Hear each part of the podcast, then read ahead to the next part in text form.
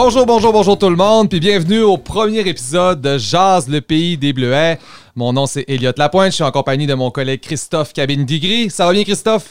Ça va très bien, c'est l'audio habituel. Euh, Les auditeurs seront finalement habitués à nous. Ouais, ouais, on a cassé la glace la semaine passée. Je pense qu'on a, on a trouvé un peu notre air d'aller, donc euh, ça va bien aller aujourd'hui. Puis Hey, on est super content de recevoir notre premier invité officiel là, qui passe à l'histoire, monsieur Patrice Bouchard. Salut Patrice. Salut les gars, ça va bien? Moi, je suis content d'être là. Puis c'est la première fois que je participe à un podcast. Oh, oh, oh, grand, grand Donc, euh, je suis super content de ça. moi. Patrice, t'es qui? Dis-nous t'es qui? Ben, je suis Patrice Bouchard. euh, je demeure à Dolbeau-Mistassini. J'ai 41 ans. Je suis père de trois enfants, marié à Jenny Bonneau. Je suis un catoyen, en ce sens que je viens de Saint-Méthode, euh, mais bon, Saint-Méthode paroisse, là, maintenant qui est fusionné à Saint-Félicien. Cataillet. Oui, un catoyen, c'est un catoyen. Tu sais, pas c'est quoi un? Non. En Beauce, on va dire des genres noirs. Euh, Ouais. C'est comme une expression un peu euh, locale. Quatre œillets. Quatre, œillets. quatre œillets, sur les ok. armoiries. Il y a deux versions. Il y a une version plus, euh, je vais dire, poétique. Là. Quatre œillets sur les armoiries de Saint-Méthode. ça fait quatre œillets. Mais certains parlaient qu'il y avait quatre œillets pour les bottes parce qu'il y a de la swamp. Puis bon, c'est- c'est- fait que ça faisait quatre œillets pour passer les lacets. Quatre œillets. Ah, ouais. Là, je ne sais pas lequel est plus important que l'autre, mais habituellement, euh, on dit juste quatre œillets. Cataillet. Ok. Choisis les œillets que tu veux. Bref, je suis un quatre œillets pur laine. Puis euh, moi, euh, c'est ça. euh, j'ai- j'ai- j'ai- dans ma vie, euh, mon travail, c'est que j'enseigne au cégep à Saint-Félicien. J'enseigne la science politique puis la sociologie. Et euh, dans mes temps libres, euh, le soir, notamment fin de semaine, ben, je suis conseiller municipal à la ville de Beaume-Stassini. Puis, euh, ben, en gros, c'est ça. C'est c'est- c'est ce que je fais. Mhm. T'es. T'as-tu toujours été dans le coin ici? T'as toujours été au lac? T'es-tu déjà parti? Oui, ben, j'ai été à Saint-Félicien pour mes études collégiales au cégep. Ah. Puis après ça, ben, je suis allé du côté de, de Québec. Quelque chose comme 99, je crois, jusqu'en 2003. Puis je suis revenu dans le coin parce que j'avais rencontré une fille de, de Mistassini que je connaissais pas.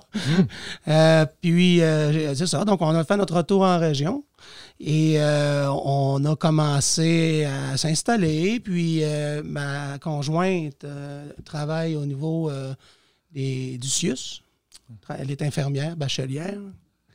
Et euh, moi, ben, j'ai commencé tranquillement comme ça à travailler au départ comme agent de sécurité à l'hôpital. J'avais pas de- d'emploi, mais tranquillement, pas vite, ben voilà, j'ai rentré au cégep.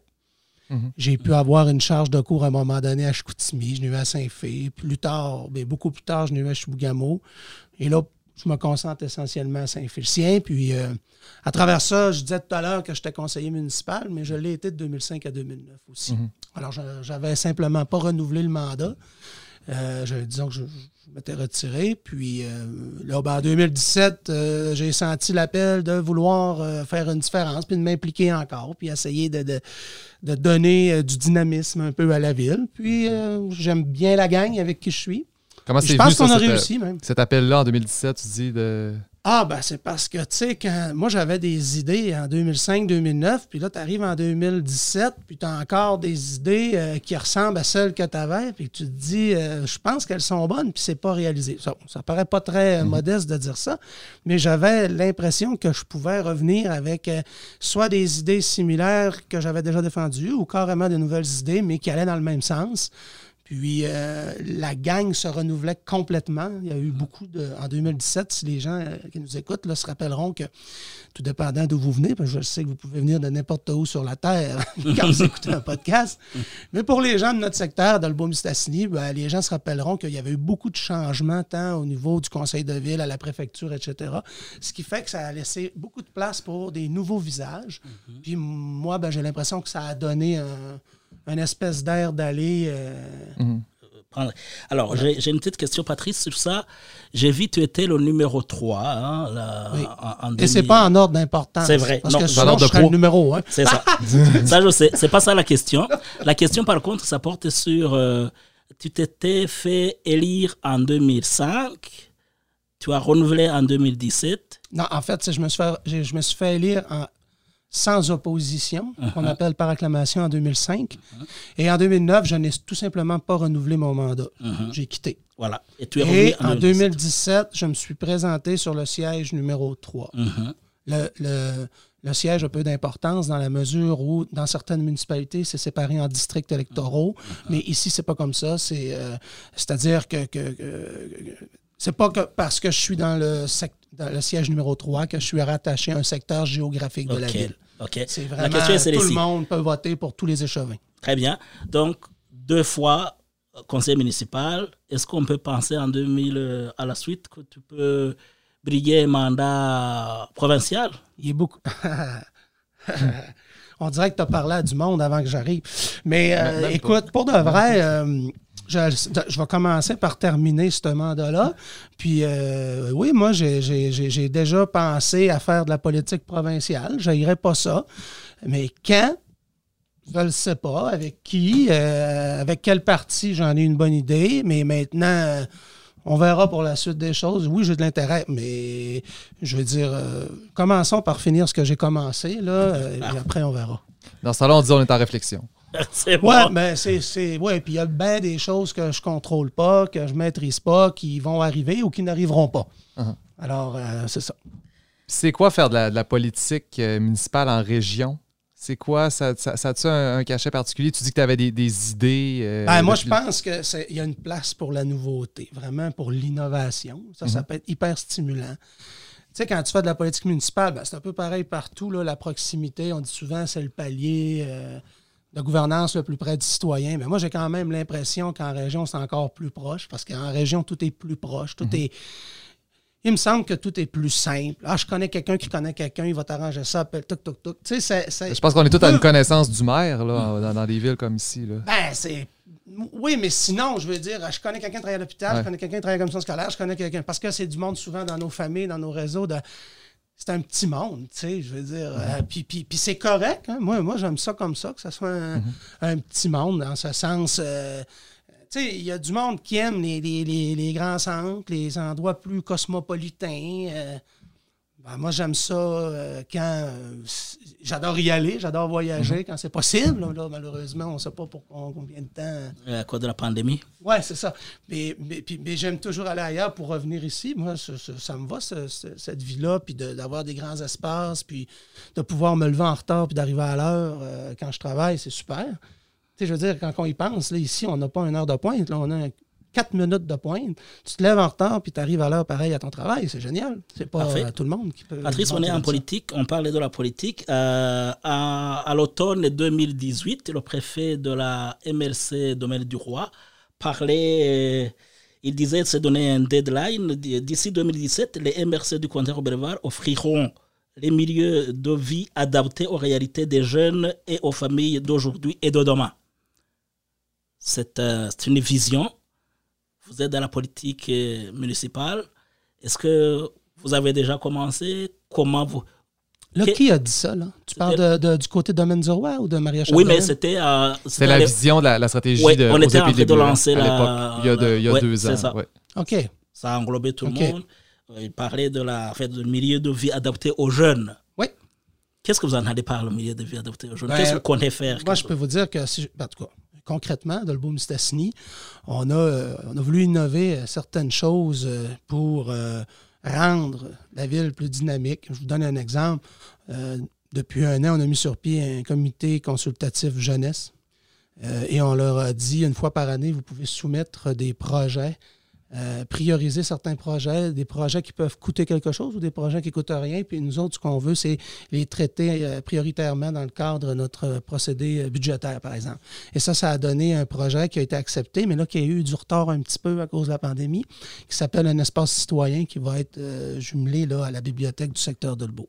Je vous donne un exemple. On a innové, ben, innové, on- on- on- depuis quelques années, on fête l'Halloween. Bon, ça peut paraître euh, bien euh, ben, banal, mais c'est quand même un événement où les familles se réunissent, où il se passe quelque chose dans une période où des fois il ne se passe pas grand-chose. Euh, on a aussi fait en sorte, dès notre arrivée, d'essayer, dans la mesure du possible, là, quand on a des nominations à faire, nommer des jeunes, des femmes dans différents comités. On met l'accent sur, euh, dans les derniers temps, puis peut-être les gens ont pu l'apercevoir cet été, je pense que c'était manifeste, essayer de revitaliser davantage les centres-villes, essayer de faire des aménagements qui... qui bon. Euh, et là, je peux vous dire que d'ici quelques semaines, on a une rencontre importante là, euh, où on veut réfléchir sur l'attractivité du milieu. Là. On, a un ordre du jour assez serré. Là, euh, là je vous parle juste là, du, conseil de ville.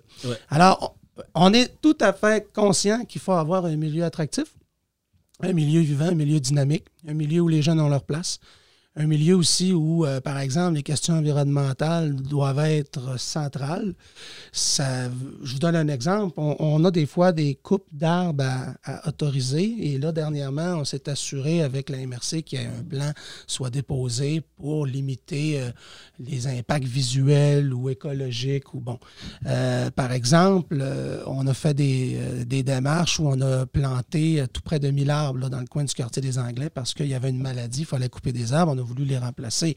Euh, on a acheté des véhicules électriques, ça fait une borne électrique, on a un frigo solidaire, on a, donc, améliorer la qualité de vie d'un milieu, d'être attractif, ça, ça veut dire qu'il faut que tu plaises au plus grand nombre de personnes possible, mais notamment aux jeunes. Il faut que ça soit inclusif. Puis moi, je pense que, là, je, vous ai donné des exemples, c'est toutes des petites affaires, mais quand tu les accumules ensemble, ces petites affaires-là, mm-hmm. ben, ça finit que tu as une espèce de, de panier, je vais dire, à offrir à ton monde. Mhm. C'est ça l'idée. Euh, puis, mais mais c'est ça, c'est toujours en continu. Hein. Tu as beau avoir une bonne idée, un beau projet réalisé, euh, c'est ça continue. Il ne faut pas que tu arrêtes. L'année prochaine, il faut une autre idée, il faut un autre projet, il faut toujours euh, quelque chose pour mobiliser le monde. Il faut les consulter, le monde aussi. Ben, vous avez un comité consultatif jeunesse? Oui, depuis un an. Qui, puis euh, qui, qui, qui, va mettre des choses en branle, j'imagine. Je sais pas si. Ben, en fait, c'est qu'eux, ils ont un mandat, c'est des mandats qui durent une année. Euh, puis, euh, ils ont un mandat pendant l'année, ils ont un petit budget de fonctionnement, mhm. mais ils ont un mandat peut-être de se réunir, d'animer, peut-être faire des, des, des, des, animations, des causeries, des choses du genre, mais d'animer aussi l'espace citoyen. Puis là, là c'est beaucoup ça, là, présentement. Mhm. Quand l'espace citoyen va être fait, ben, il va mhm. falloir l'animer. Ouais. Bon, ben on est bien content de recevoir, Patrice. Je pense que ça va être le fun. Tu incarnais bien euh, les valeurs qu'on veut démontrer dans notre podcast euh, région, euh, implication, puis ouais, ça va être le fun. Quand, je voulais m'en venir ici en région, moi, je savais pas ce que j'allais faire. J'ai suivi ma conjointe, puis moi, j'avais pas de travail vraiment. J'avais pas de projet d'arrêter, à part peut-être faire une maîtrise éventuellement, mais la condition, si je me disais, moi, faut, si je m'en viens là, si je me reviens dans mon coin, il faut que je m'implique. Je savais pas la, forme que ça allait prendre nécessairement. J'imagine que c'est impliqué dans un petit milieu comme, ici, ben, tu vois directement le, le, le, résultat de ton implication. Tu, tu, vois que tu peux changer les choses. Puis, des fois, il y a des choses qu'on peut changer, je voudrais qu'il y a beaucoup de choses qu'on peut changer, mais des fois, c'est plus long. Puis là, moi, ben, j'ai comme une maladie mentale, dans le sens qu'il faudrait que ça soit fait pour hier tout le temps. Fait que mhm. des fois, il faut prendre euh, ton mal en patience. Des fois, tu proposes une chose, tu es convaincu que ça a bien du bon mhm. sens, que tout le monde va être d'accord, mais c'est pas nécessairement ça, parce que tout le monde a des idées, puis tout le monde a leur urgence, puis tout le monde, tu sais. Fait que là, rendu là, c'est de savoir travailler en gang, puis en équipe. Mais euh, oui, tu as raison. Euh, la plupart des choses, le monde ne savent pas ça, mais sortez de chez vous euh, ce soir, allez prendre une marche après le souper, marchez sur le trottoir. Puis la plupart, je ne dirais pas tous, mais la plupart des choses que vous allez observer, ce sont des choses qu'au niveau municipal, vous pouvez peut-être changer. L'asphalte, les trottoirs, lampadaires, même ce que vous ne voyez pas, ce qui est en dessous de la terre. L'eau, l'aqueduc, les, les caillettes sélectives, bientôt euh, le compost, les loisirs, la culture, les bibliothèques, le sport, les parcs. ça fait beaucoup de choses sur lesquelles on peut agir. Ouais. Monsieur Patrice, j'ai eu la chance d'écouter une de tes audios, de tes vidéos pendant que tu faisais la, la campagne électorale. Tu disais que tu es quelqu'un qui est toujours à l'écoute permanente te connais pas, mais je te pose une question spontanément. On peut dire que Patrice, pendant son mandat, écoute de manière permanente sa, sa base. J'écoute, mais des fois, j'écoute pas parce que je parle beaucoup. faut quand même je le dise. C'est la bonne place pour ça, bien parlé. Mais euh, non, ben l'écoute, là, c'est d'abord être accessible. Tu sais, c'est qu'il y a une personne qui t'appelle, elle veut te rencontrer, il euh, faut que tu sois disposé, disponible. Tu sais, c'est ça l'écoute. Euh, puis effectivement, euh, puis là, c'est pas parce que tu écoutes une personne que tu es d'accord avec ben son orientation, puis là où elle veut aller. Alors, tu peux ne pas être d'accord, le dire, puis peut-être que finalement, tu vas te ranger à ce que la personne t'a dit. Ouais, finalement, je n'avais pas vu, ça a bien du bon sens. Mais en bon politicien, il faut être aussi, ben, pas juste en bon politicien, mais il faut être capable de convaincre, de dire, ben, quelqu'un qui va me dire une affaire puis que je ne suis pas d'accord, je trouve que ça n'a pas de bon sens, faut pas que je dise que ça a du bon sens en attendant pour m'en débarrasser. non, non, non, faut que je dise pourquoi ça n'a pas de bon sens puis que je ne suis pas d'accord puis que jamais je vais défendre ce qu'il dit. Ouais il sera pas content, il, ne votera pas pour moi, mais il va dire au moins que j'y ai pas. Euh, c'est ça, le leader. il y a ça aussi, là. Faut, faut... Tout à fait. Puis tu disais, tu as trois enfants? Oui, trois filles. Trois filles, elles ont quel âge? Il y en a une qui va avoir euh, presque 15, j'en ai une de 12 et une de 8. Puis c'est quoi d'avoir pour elle, d'avoir un père impliqué comme ça, dans le milieu? Je sais pas. Euh, ben, la plus vieille, euh, elle s'en rend compte plus, justement parce qu'elle est plus vieille et ça fait plus longtemps qu'elle le voit. Là. Mais moi, tu sais, j'ai participé à des campagnes électorales, souvent aussi au niveau provincial. Notamment, j'ai été attaché politique pour Denis Trottier à quelques reprises, puis j'ai participé à toutes ces campagnes électorales. Alors, des fois, euh, que ce soit des téléphones, des rencontres, euh, des assemblées publiques, des, tu sais, et moi, j'emmenais les enfants avec moi. Mm-hmm. Et là, c'était drôle des fois d'entendre les, les, filles qui, qui voient une pancarte puis qui disent euh, Papa, faudrait que tu viennes remettre la pancarte droite, là, elle croche. Euh, tu sais, ça, c'est drôle, mais en même temps, ils ont remarqué ça ou euh, euh, ils reconnaissent quelques personnalités. Ma fille elle était en cinquième année, elle faisait l'élection scolaire à l'école, puis elle a, fait une grosse pancarte électorale pour se faire élire, puis elle avait écrit qu'elle n'aimait pas Donald Trump, puis à quelque part, bon, c'est facile, tu vas me dire, il n'y a pas beaucoup de monde qui l'aime, mais quand même, tu sais, des fois, ils, ont des commentaires, ils regardent l'actualité, ils ont des opinions sans que je sans que je le dise, il faut que tu aies une opinion, tu sais. Mm-hmm. Fait que peut-être c'est peut-être ça l'impact que ça a. Là, chez nous, il n'y a pas vraiment de sujet tabou. On a le droit de débattre, mhm. on a le droit de ne pas être d'accord, on a le droit de s'astiner, puis des fois, on se crêpe le chignon, puis c'est correct. Mais involontairement, probablement qu'ils sont imprégnés. Euh, ils entendent la TV qui est ouverte euh, chez vous, puis euh, ça crée. Ouais, c'est un modèle. Oui, c'est un modèle. Là, c'est drôle, c'est ma fille, elle, suit mes. Sais, moi, je partage des trucs sur Facebook. Là. Elle sait que les jeunes sont moins sur Facebook, puis plus autre chose, Instagram, TikTok et compagnie. Mais n'empêche que des fois, ma fille, elle me dit Hey, le truc que tu as partagé, c'est cet article-là. Ah ouais, puis là, tu sais. fait que là, c'est quand même un avantage que ce soit mon ami Facebook parce qu'elle-même, elle le partage. Tout à fait. OK. Euh, écoute, euh, on va y aller euh, pour l'épisode en deux temps. la première partie, ben, on on y va avec deux grands sujets, puis on s'est fié un peu à tes intérêts, à qui t'es. Puis la première partie, on voulait parler avec toi des, euh, des étudiants internationaux, de la réalité. On sait que tu travailles au cégep, euh, puis les étudiants internationaux, c'est un, un, gros enjeu euh, au cégep de Saint-Félicien. Puis en deuxième partie, on aurait aimé aborder le, sujet de, la souveraineté de l'immigration. Disons comment les, les immigrants deviennent souverainistes. Donc, tu es à l'aise avec ça, j'imagine.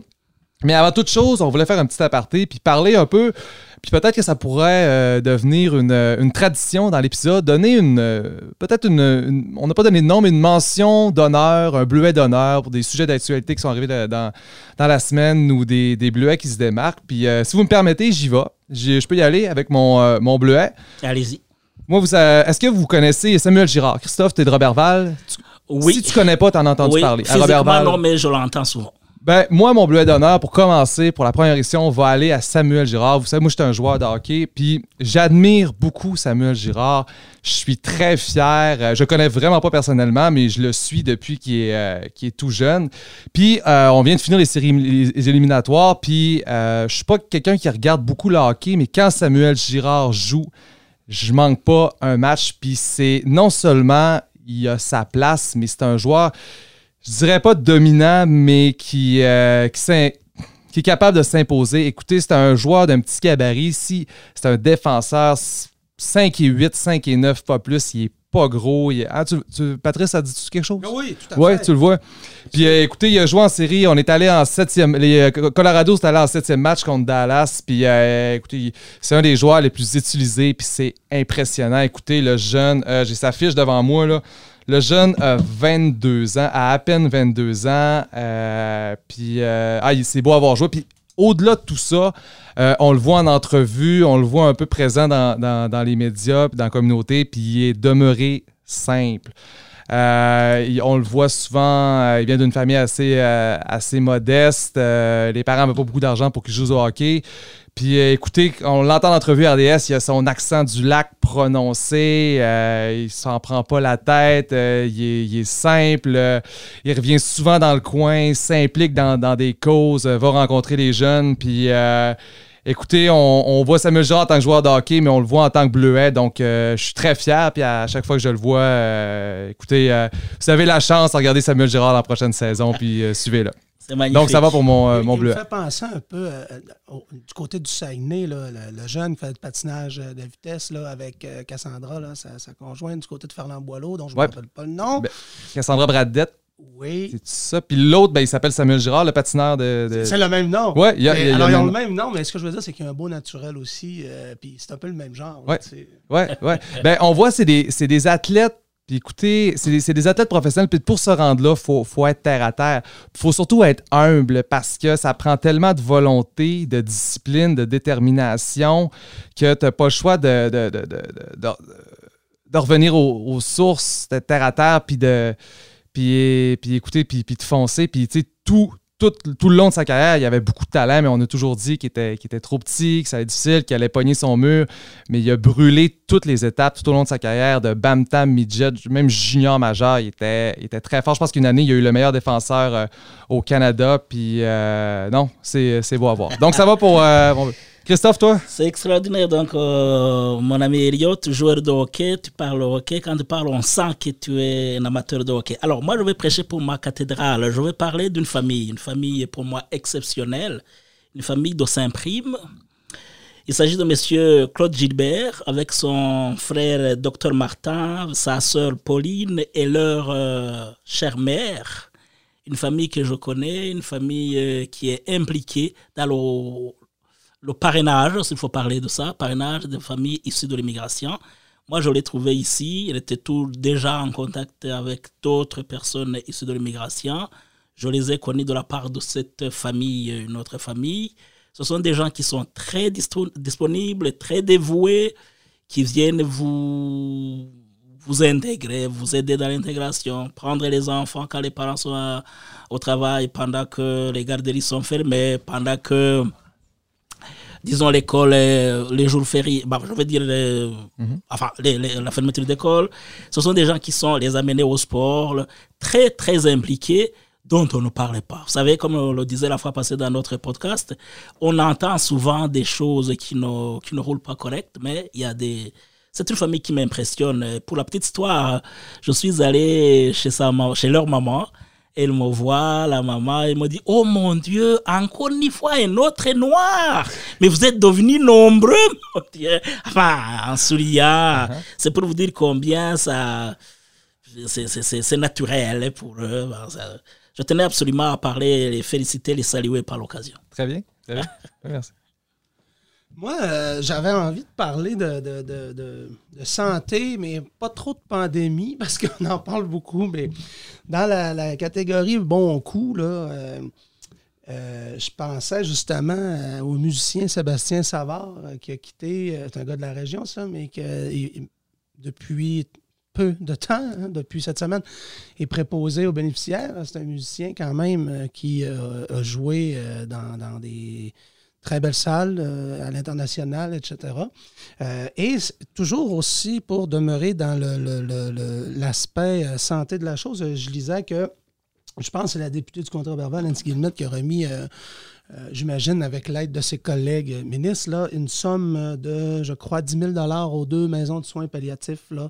Puis on sait comment que les gens ici sont attachés à ces maisons-là. Puis tu vas prendre la maison euh, Colombe-Veilleux. Euh, euh, bon, avait des difficultés dernièrement. Là, on voyait dans les médias qu'il y avait de la difficulté à trouver des, employés, etc. Puis on sait que les gens sont attachés à ça. Alors, c'est pas ça qui va régler le problème, mais c'est un beau coup de pouce, une tape dans le dos. Puis que c'est ce genre de bon coup-là que ça me tentait de souligner. Parfait. Alors, M. Patrice, on va directement aller avec nos, nos sujets. Je, je t'informe en fait que moi, dans, dans, dans, mon service, je suis aussi attaché aux étudiants internationaux du Cégep, de Saint-Félicien et des, des centres de formation professionnelle. Alors, aujourd'hui, au cégep de Saint-Félicien, le cégep compte un peu plus de 250 euh, étudiants étrangers et qui génèrent des retombées de 5 millions de dollars dans le secteur. Je parle du secteur du compteur verbal. Si on considère les dépenses de 20 000 dollars par an euh, pour euh, se loger, se nourrir, se vêtir et s'amuser, ça, c'est, ce sont des statistiques, ce sont des analyses qui ont été faites de, et qui sont comme ça. Mais euh, alors, il y a le problème. On comprend que c'est quand même euh, quelque chose de très. Il s'agit d'un apport économique très précieux, on l'entend. Mais le problème, c'est que après leur diplomation, on sait que 50% de tout ce monde demande le permis de travail post-diplôme, ce qui veut dire qu'ils restent au Québec, mais très peu restent ici en région. Alors que pendant leurs euh, études, ils contribuent aussi à, la main-d'œuvre parce qu'ils travaillent dans des entreprises et ça serait davantage agréable s'ils pouvaient rester en grand nombre. Comment la question est de savoir, puisque d'abord vous êtes un politique, vous êtes euh, actif dans la, la politique euh, au niveau des, des, municipalités, mais aussi vous enseignez au cégep. D'après vous, comment on pourrait capitaliser pour pouvoir intéresser ces jeunes à rester en masse, enfin, en grand nombre? Ben, c'est pas une question simple que vous posez. Ah, je suis conscient. Euh, non, c'est vrai. Euh, effectivement que ça a un apport considérable. Puis pas juste un apport économique, parce que, par exemple, ils vont louer des, appartements ou ce genre de trucs-là. On le sait, là, qu'ils vont faire leur épicerie, puis qu'ils vont s'habiller ici, puis qu'ils vont dépenser des sous, puis... Ben, oui. Euh, mais je peux vous dire, là, le fait qu'on ait des étudiants internationaux, ça permet de maintenir une carte de programme intéressante aussi autant au niveau préuniversitaire qu'au niveau des techniques, surtout au niveau des techniques, parce que c'est là que la plupart des étudiants internationaux sont. Hum. Quels sont les, programmes qui ont le plus d'étudiants internationaux, excuse-moi? C'est milieu naturel. la technique de milieu naturel et technique de tourisme, ce sont vraiment les deux techniques qui, euh, je vais dire, ont la part du lion, les étudiants internationaux. Par contre, euh, je vous donne un exemple. J'ai 18 élèves de première année en soins infirmiers et sur les 18, il y en a 6 de l'international. C'est le tiers. OK? Sur euh, les 18, là, j'en ai 6 de l'international et je vous dirais que j'en ai peut-être deux de l'extérieur de la région. Uh-huh. Deux ou trois. Fait qu'il n'en reste pas tant que ça pour euh, le comté Robert Et sur les six, donc, de l'international, j'en ai un d'Haïti, deux du Cameroun, deux de la France, puis un dont je ne me rappelle plus, mais lui, il est à Saint-Félicien physiquement, en mhm. présence. Puis euh, les autres sont, sont, sont, pas, sont pas encore euh, dans le secteur parce qu'à cause des, des, des, problèmes euh, aux aéroports que l'on connaît suite à la mhm. pandémie. Est-ce que tu leur enseignes à eux? oui, oui, oui. J'ai eu mon premier cours avec eux mardi matin. on se connecte en Zoom. Là, le signal est quand même correct. Là. Moi, je suis dans. Non, mais tu sais, parce que moi, je suis dans le rang Saint-Luc. Déjà que j'ai Internet par satellite, c'est pas pire, mais c'est pas la Mecque non plus. Puis ensuite, euh, euh, mettons, je pense à un étudiant qui est en Haïti. Mm-hmm. Tu sais, admettons, euh, là, j'y ai pas demandé. Est-ce que la connexion, c'est comme dans un café ou. Là, il faut qu'il ferme son micro parce que moi, j'entends plein de mots. Ah, parce qu'il est en Haïti. Il suit les cours en, Haïti. Oui, oui, il est en Haïti. voyons. Ben, il, aurait dû être ici. OK, mais ah, il, aurait dû être ici, mais, mais il peut pas s'en Les circonstances ont fait que, Avec le ministère de l'Éducation, parce que là, tu comprends qu'il y a toute une donne de. de, de il y a tout un argument de. de, de de revenus pour le collège. Là. Parce que ben les, internationaux, là, pour la plupart, ils sont à Saint-Félicien. Mettons les étudiants de deuxième, troisième année. Pour la simple bonne raison qu'ils ne sont jamais partis ou à peu près avec la, COVID et tout. Par contre, les premières années, bon, ben peut-être que. Et là, je vais dire un chiffre, là, je ne suis pas certain que c'est exact, là, mais je ne dois pas être loin. Mettons que sur 130, par exemple, ben, il y en avait euh, quelques-uns d'arrivés. Mm-hmm. Alors, ceux qui ne sont pas arrivés, ben, la session commence.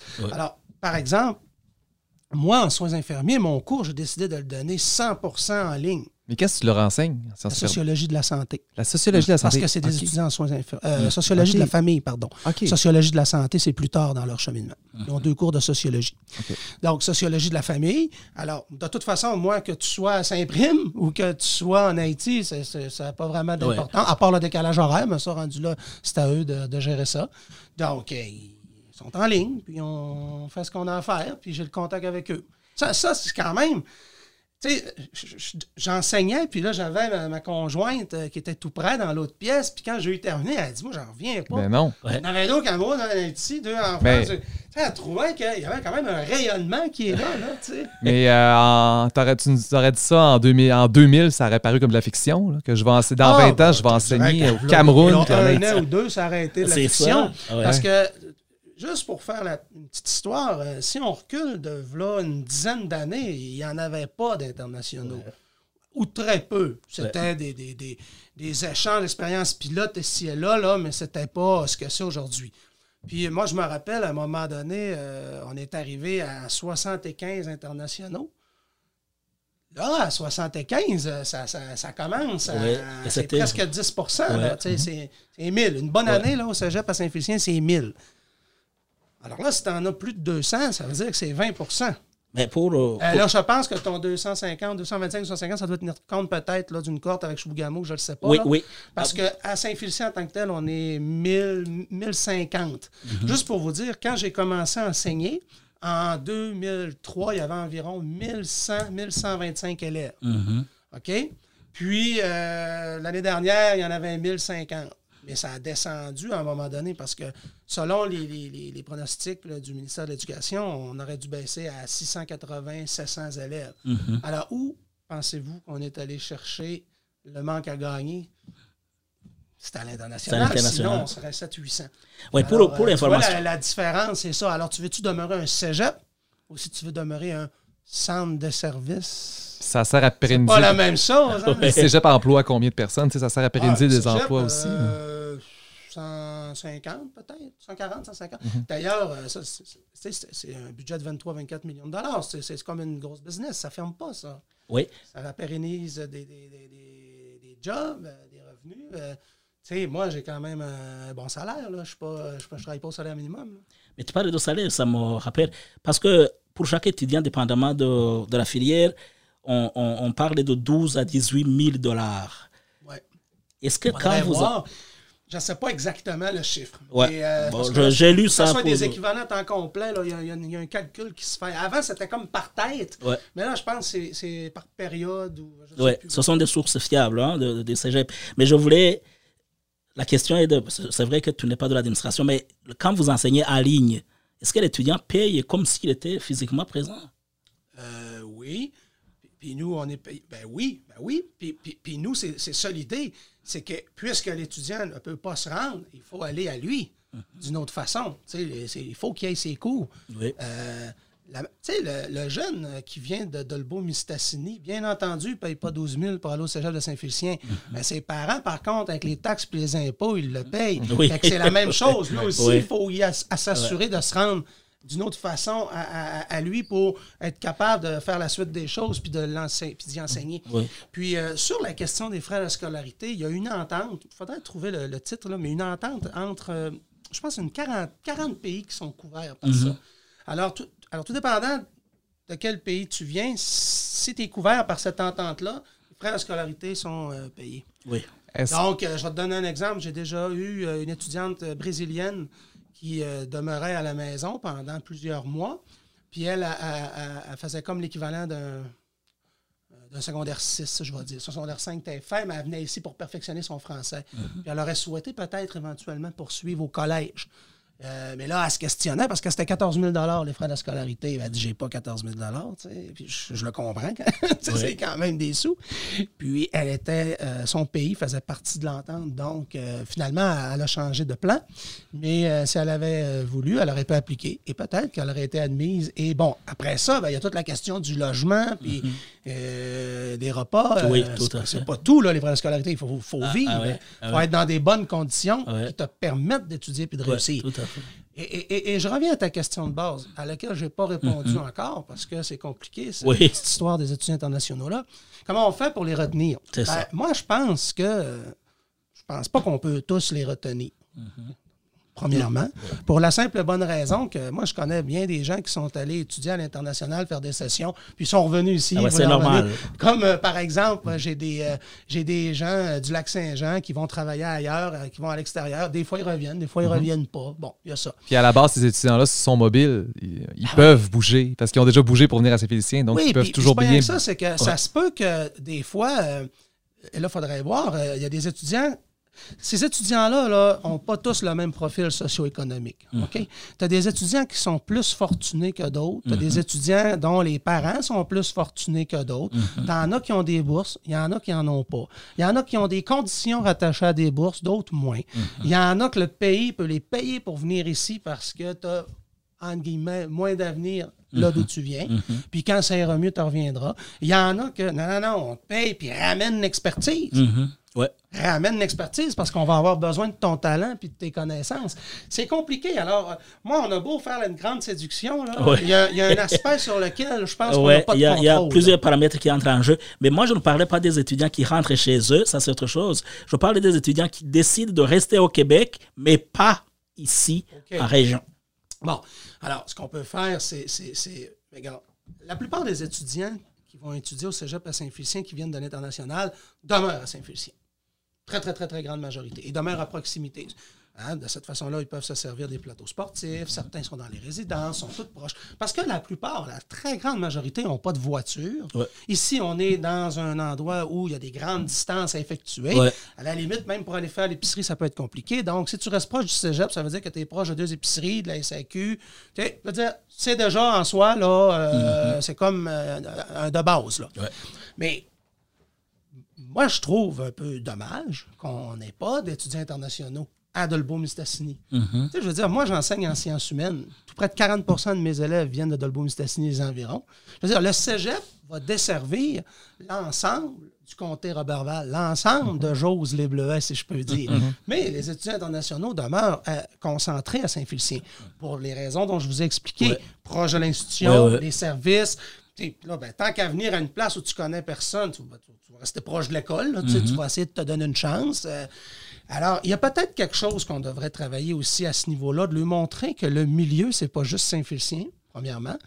Euh, à mi-session, si tu as du temps, ben il y en a, je sais pas, moi, tu peux avoir le goût d'aller à l'extérieur, Québec, Montréal, aller magasiner un petit peu. euh, mais, mais, mais, mais je serais surpris de savoir euh, dans les internationaux, est-ce qu'ils connaissent si bien que ça le lac Saint-Jean? Est-ce qu'ils l'ont fait?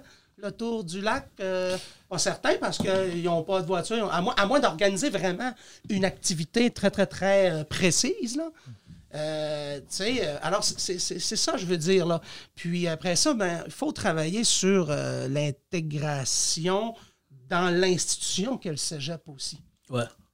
Donc, tu veux dire qu'on devrait avoir des succursales du cégep, par exemple Bon, peut-être pas des succursales, là, parce que là, tu relancerais tout qu'un débat qu'il y a Ouais. déjà eu ici. Parce que je- pour l'histoire, à l'époque, on avait parlé que le cégep aurait pu être installé au à Dolbeau, Oui, les mais deux premières années de son existence. Puis ensuite. on remonte à quelles faut, années? faut tu- comprendre. Ah, écoute, ça fait plus, plus, de- plus de 50 ans. Parce que c'est le 50e cette année du cégep. Mais il faut comprendre qu'à l'époque, là, euh, il n'y avait pas la MRC Maria Chapdelaine, la MRC Domaine du Roi. C'était une seule MRC. Mhm. Donc, Saint-Félicien était vu peut-être comme quelque chose de plus euh, central. Certains vont dire que le député de l'époque, Robert Lamontagne, lui-même de Saint-Félicien, ça, a peut-être pu aider un petit peu. Bon, je veux pas trop relancer le débat parce que les lignes ne vont pas dérogir. Quoique personne peut nous appeler en direct, c'est bien. Ouais. mais mais euh, avoir une présence, euh, et ça, ça fait longtemps que je le dis, avoir une présence pour le cégep en dehors de Saint-Félicien, ça ne veut pas dire nécessairement avoir un, un autre campus ou un bureau satellite. Ou, il y a des façons de faire des partenariats. De... Parce que qu'est-ce qui fait qu'un jeune de Dolbeau-Mistassini ou de Normandin, il est bien, lui, là, puis le soir et matin, il, il va au cégep. Pourquoi c'est pas possible? Si on enlève la question du transport, parce que soit dit en passant, c'est 750 par année, matin, midi, soir, pour avoir un autobus qui fait l'aller-retour de Dolbeau-Mistassini à Saint-Félicien. Mhm. Fait que pour euh, quelqu'un qui n'a pas de voiture, euh, moi, je trouve que. Ouais. Puis le, le- le manque de main-d'œuvre vient partout. Fait que travailler euh, 15 heures semaine chez Métro à Saint-Félicien ou travailler 15 heures semaine chez Métro à Dolbeau, ça se fait. Il y a des maisons de chambre ici, il y a des appartements, puis à moindre prix, probablement en plus. Parce que c'est c'est pas le même marché. c'est un enjeu de logement, Christophe, toi qui, qui les accompagne dans leur installation? euh? Oui, mais pas tant que ça. Mais bien sûr, euh, moi, si je comprends bien, c'est venant de la bouche, bien sûr, de, de, de quelqu'un qui est très impliqué dans, dans le milieu. Ça veut dire euh, il y a aussi de ces retombées dont il est question. hein, Parce que si les étudiants, euh, s'ils vont s'installer quelque part, ils vont, évidemment, ils vont faire des épiceries là-bas, ils vont payer les, le- leur logement là-bas, le divertissement, tout ce qu'on a dit. C'est, oui, dans ce sens. Mais sinon, c'est ça. euh, Mais, mais tu sais, comme je veux dire, si ton étudiant, exemple, je sais pas, qui étudie euh, en comptabilité et gestion, OK?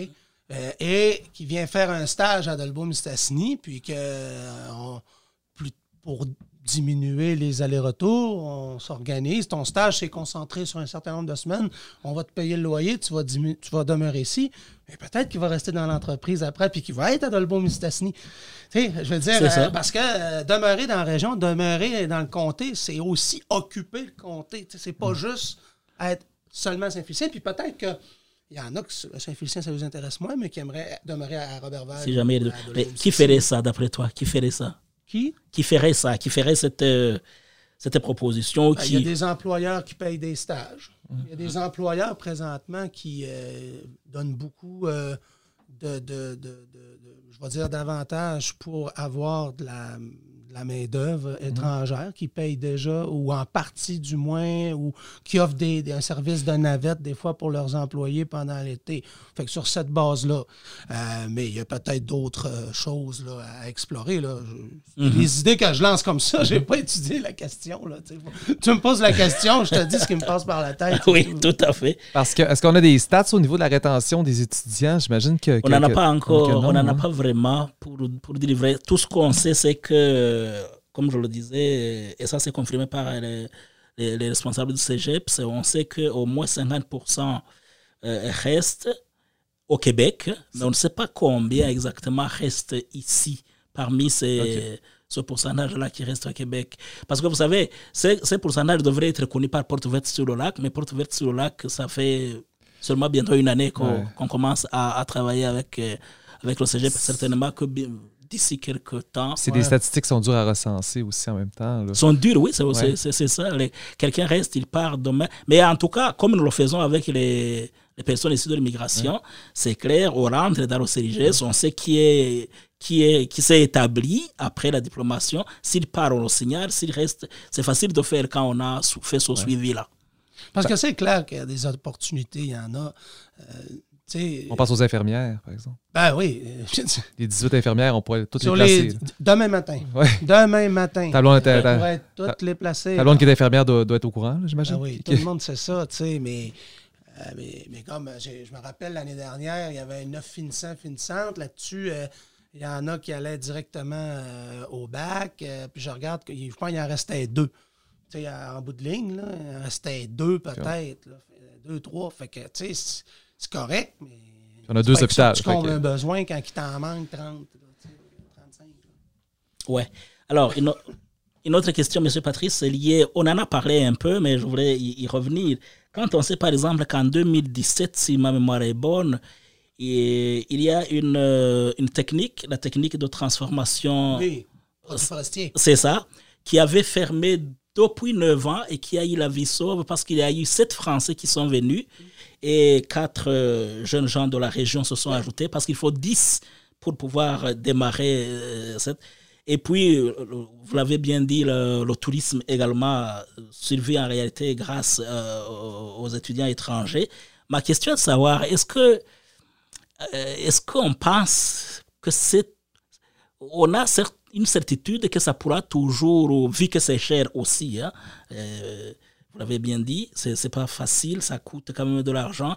Est-ce que vous pensez que c'est facile, c'est probable de pérenniser cette, euh, d'abord pour la faire fonctionner au cégep, et puis aussi éventuellement parier le manque de main-d'œuvre dans la région, parce que c'est aussi ça qu'on vise. Euh, si euh, on commence euh, 12, une technique, euh, ça peut bien arriver qu'on soit 5 4, 5 après trois ans, là, OK, en partant. Ouais. Il faut voir si on passe à travers euh, les sessions, euh, si on réussit. Puis là, chacun a son histoire. Est-ce que je continue? Est-ce que j'abandonne? Bon. Euh, après ça, euh, ça, le domaine euh, de transport des produits forestiers, là, euh, n'importe qui qui va étudier là-dedans, après trois ans, il peut se placer. Mhm. D'un autre côté, on a des, des, des, euh, des- des employeurs comme Résolu et compagnie qui vont aussi offrir de la formation via le service aux entreprises. Donc, euh, peut-être tu peux travailler en, en forêt ou dans un domaine connexe pour peut-être moins que trois ans aussi. Tu sais, c'est- Oui. compliqué. euh, euh, puis pour pérenniser, il faut, j'imagine, puis là, je suis vraiment pas un spécialiste, moi, je suis pas un administrateur, là, je suis rien ouais. qu'un prof, là. Tu sais, je, je marche un peu à- au pif, là, dans ce que je te dis là. Mais c'est sûr que le cégep a des, a des euh, ententes avec euh, d'autres collèges en France des- pour des échanges, pour favoriser l'arrivée et l'inscription de ces jeunes-là, justement pour pérenniser, puis peut-être aussi contourner euh, l'aspect coût, je sais pas trop. Ouais. Tu vois, comme par exemple, l'enseignement en ligne, ça l'a connu un envolé spectaculaire avec la pandémie. Hein? Euh, ce qu'on a fait en quelques semaines, quelques mois, là, ça aurait pris quelques années avant. Mhm. C'est comme un espèce d'électrochoc qui est arrivé qui fait qu'on n'a pas eu le choix. Pour le meilleur et pour le pire, c'est comme devenu un gros laboratoire. Mais en tout cas, c'est ce qui est arrivé. Et tu vois que le gouvernement décide de continuer à financer le cégep pour que moi, je puisse enseigner à distance Mhm. À notre ami qui est en Haïti ou au Cameroun. Mais c'est une façon de pérenniser ça. Même Oui. si je ne l'ai pas vu encore. Oui. Genre, Oui. janvier, il va venir, je vais le voir. Mais là, pour l'instant, je ne le vois pas. Mais, mais si tu permets pas ça avec des ententes spécifiques avec le gouvernement, ben je le verrai jamais, le jeune arriver. Il, il viendra jamais. Penses-tu qu'on pourrait développer des, des créneaux de faire des, des, des, euh, des formations totalement en ligne? Totalement, en ligne, je ne sais pas. Mais je sais que le, gouverne- euh, le, cégep de Saint-Félicien est déjà présent au, au Sénégal, au Maroc, à d'autres endroits. Oui, oui, bien Oui. avant la pandémie, il y a des formations qui sont offertes. D'ailleurs, le, Québec, le cégep est présent dans le nord du Québec, chez les Inuits, chez les Cris Mhm. depuis euh, de nombreuses années. là. Qu'est-ce qu'il fait au Sénégal, le cégep, puis au Maroc? Euh, je pense que c'était. De mémoire, c'était des équivalents de, de, de, de, de technique, comptabilité, gestion, Ah, puis ok. sciences humaines. Sciences humaines, mais volet comptabilité, là, tu sais, économie, gestion, si je ne me trompe pas. Mhm. Parce que, euh, de mémoire, l'idée, c'était comme d'offrir une espèce de mise à niveau pour que ces étudiants-là puissent entrer directement au HEC Mhm. à Montréal. Sinon, ils ne pouvaient pas. Je pense qu'il manquait des crédits. Oui, je sais qu'il y avait euh, aussi choses une entente avec la Tunisie pour former les Voilà, touristes. Je sais pas Tunisie, si- un peu sur le même oui, Ouais, modèle. je je sais pas, c'est ça, c'est ça. Je pense que c'est déjà encore, Ouais, euh, ouais. encore mis, mis en place. Donc, ça, c'est des choses qui existaient. Mais là, mais là, est-ce que la formation elle a décollé? Là? Je ne sais pas parce que ça, c'est quelque, quelque, chose qui a été adopté il n'y a pas si longtemps. Mais là, comme bien d'autres affaires, tout a été sur pause. Là, fait que, Je sais pas. Alors, je vais terminer par une. Euh, en 2018, Bernard Tremblay, qui était, je ne sais pas s'il est toujours président directeur général de la Fédération des Cégep, Je pense que oui. Ouais, voilà. Alors, lui, il, il s'inquiétait ou il se questionnait euh, pourquoi, par exemple, le, le gouvernement euh, ne pouvait pas offrir les mêmes avantages financiers que les Français aux autres étudiants francophones. Il disait, il donnait l'exemple des Belges qui viennent étudier dans des universités au Québec et qui ont les mêmes avantages financiers que les Français. Il se demandait pourquoi les Belges, par exemple, ne pouvaient pas bénéficier de ces avantages au cégep pour pouvoir faciliter justement son recrutement. euh. Qu'est-ce que tu en penses? Ben, j'en pense que deux choses. D'abord, c'est un choix politique et budgétaire. hein. Euh, il faut que euh, le gouvernement du Québec ait la volonté de. J'imagine. Il y, a des- Oui. il y a de la diplomatie un peu à faire à travers tout ça. Pour le Québec, c'est peut-être plus facile de faire de la diplomatie avec la France, vu le statut Oui, particulier. Pour le reste, il faudra voir. C'est peut-être des fois un peu plus compliqué. Quoique, dans le domaine de l'éducation et de la santé, le Québec, en théorie, est souverain parce que ce sont ses champs de compétences à lui qui lui sont propres. Ouais. C'est la doctrine Gérin Lajoie, dans le fond. Euh, puis, euh, et l'autre affaire, euh, là, j'imagine que monsieur euh, le, pré- le- le Ouais. président de la Fédé, Mhm. ben, agit euh, en, en- en bon porte-parole parce qu'il sait très bien que si, par exemple, on, on- on va chercher plus de financement pour les études internationaux, ben, c'est bon pour ces institutions. Alors, il y a quand même une part de corporatisme là-dedans. Il ne faut pas, faut pas Ouais. être naïf là, non plus. Mais ça ne veut pas dire que je ne suis pas d'accord avec Ouais. ça. Mais il faut quand même lire un peu à travers les lignes. Euh, mais bon, mais, euh, moi, euh, de- de- d'ouvrir à la francophonie notamment, pas juste à la francophonie, mais à la francophonie parce qu'il y a comme un, Une facilité d'adaptation facilité naturelle avec la Ouais. langue. Ouais. Et quoique, quand on fait le profil là, au cégep de Saint-Félicien, bien sûr, c'est 85% francophone, mais il y a des. euh, de- de- de- il y a beaucoup de, Mexicains aussi, donc ils parlent espagnol. Donc, euh, c'est, c'est, euh, ça, se diversifie aussi. Là.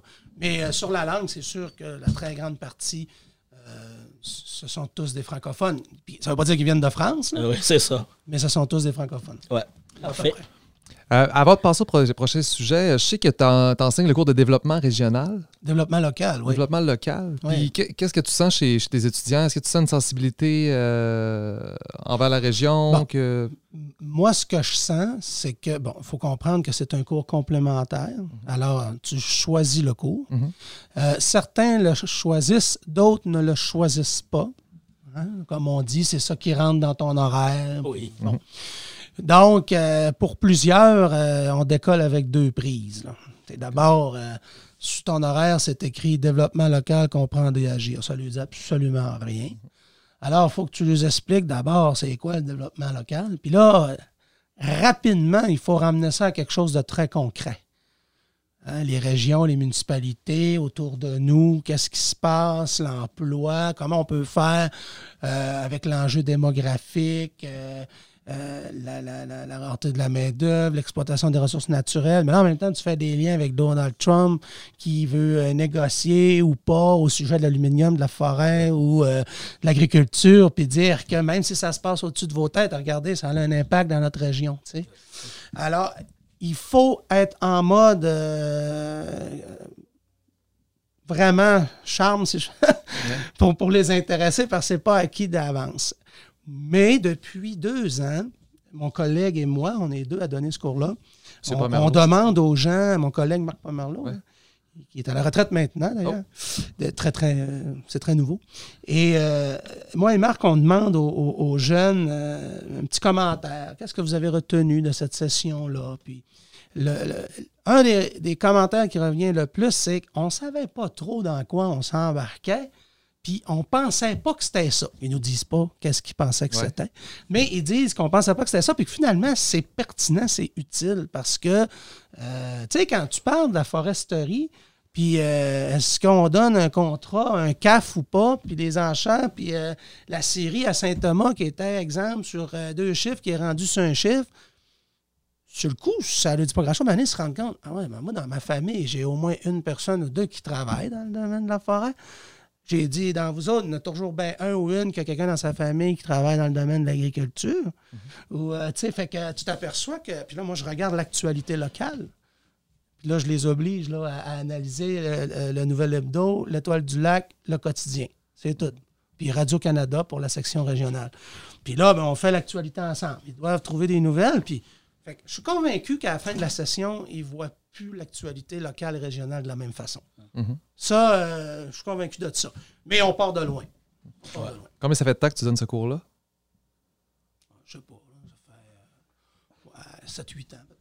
Puis au fil des années, est-ce que tu vois des, des enjeux qui, qui touchent moins ou qui- touchent plus tes étudiants? Est-ce que les, la sensibilité change ou se Dans le développe? cours de développement Ouais. local, euh, ben, euh, les, les étudiants aiment bien quand il y a d'autres personnes qui viennent parler à ma place. Mhm. Tiens, mettons, euh, comme euh, Elliot, toi-même, tu es déjà venu à quelques reprises dans le cours pour parler de la stratégie puis Mhm. euh, manque de main-d'œuvre, etc. Euh, J'aime bien faire venir un, un maire qui nous parle de la- sa passion qu'il a pour la politique municipale. Je pourrais le faire, mais moi, je suis prof, je ne veux pas le faire. Ouais. J'aime varier un peu les intervenants. Quelqu'un du communautaire, parfois. Quelqu'un euh, qui s'est lancé en affaires. Même qu'on fait une visite, on essaie de sortir, puis on va visiter des entreprises quand c'est possible, Mhm. ou d'autres lieux. Puis, c- avec ce que j'ai remarqué, c'est que oui, la théorie, pas trop, il faut rendre ça concret, puis à ce moment-là, euh, je pense que l'attention est, est meilleure. OK. Mais comme je te dis, c'est un cours complémentaire. Il y en a en masse qui se disent, euh, bof, euh, c'est un petit cours vacances, puis ça va bien aller. Puis, mais c'est pas tout à fait ça. Tu sais, ça prend quand même un minimum d'effort, hein, Uh-huh. comme dans n'importe quoi. là. OK, c'est bon.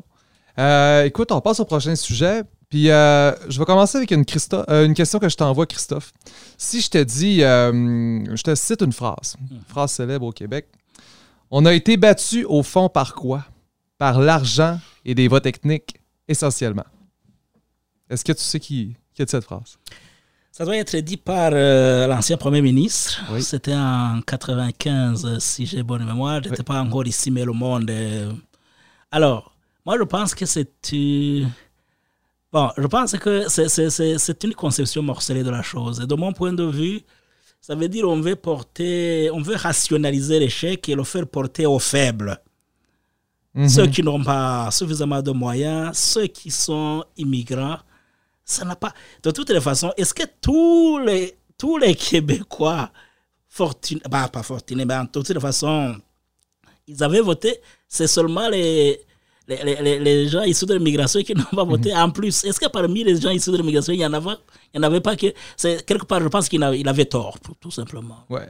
C'est une phrase qui est, qui est tristement célèbre, qui a été déclarée par, euh, ben, tu l'as dit, l'ancien premier ministre Jacques Parizeau, euh, la soirée, le 30 octobre, la soirée des, des élections. Un petit peu sur le coup de l'émotion, de l'amertume. Euh, puis évidemment, on, on dit souvent que cette phrase est une, est une demi-bêtise. Peut-être l'argent, mais ça, c'est un autre sujet. Mais le vote ethnique, c'est délicat. Ça hante encore M. Parizeau, mais bon, je pense avec toutes les, les- les grandes, les, les- les grandes créations qu'il a, offertes pour le Québec, on peut pas juste le représenter par Non. ça. Mais ça a donné une douche d'eau froide, puis ça, ça a comme créé un, un petit traumatisme collectif au, au Québec suite à, à cette soirée-là. Et euh, on s'est longtemps demandé après ça comment, euh, on va faire pour euh, redéfinir le projet souverainiste parce que, évidemment, le projet souverainiste, la souveraineté, si elle est à refaire un jour, va passer à travers, euh, va devoir impliquer les immigrants euh, inévitablement.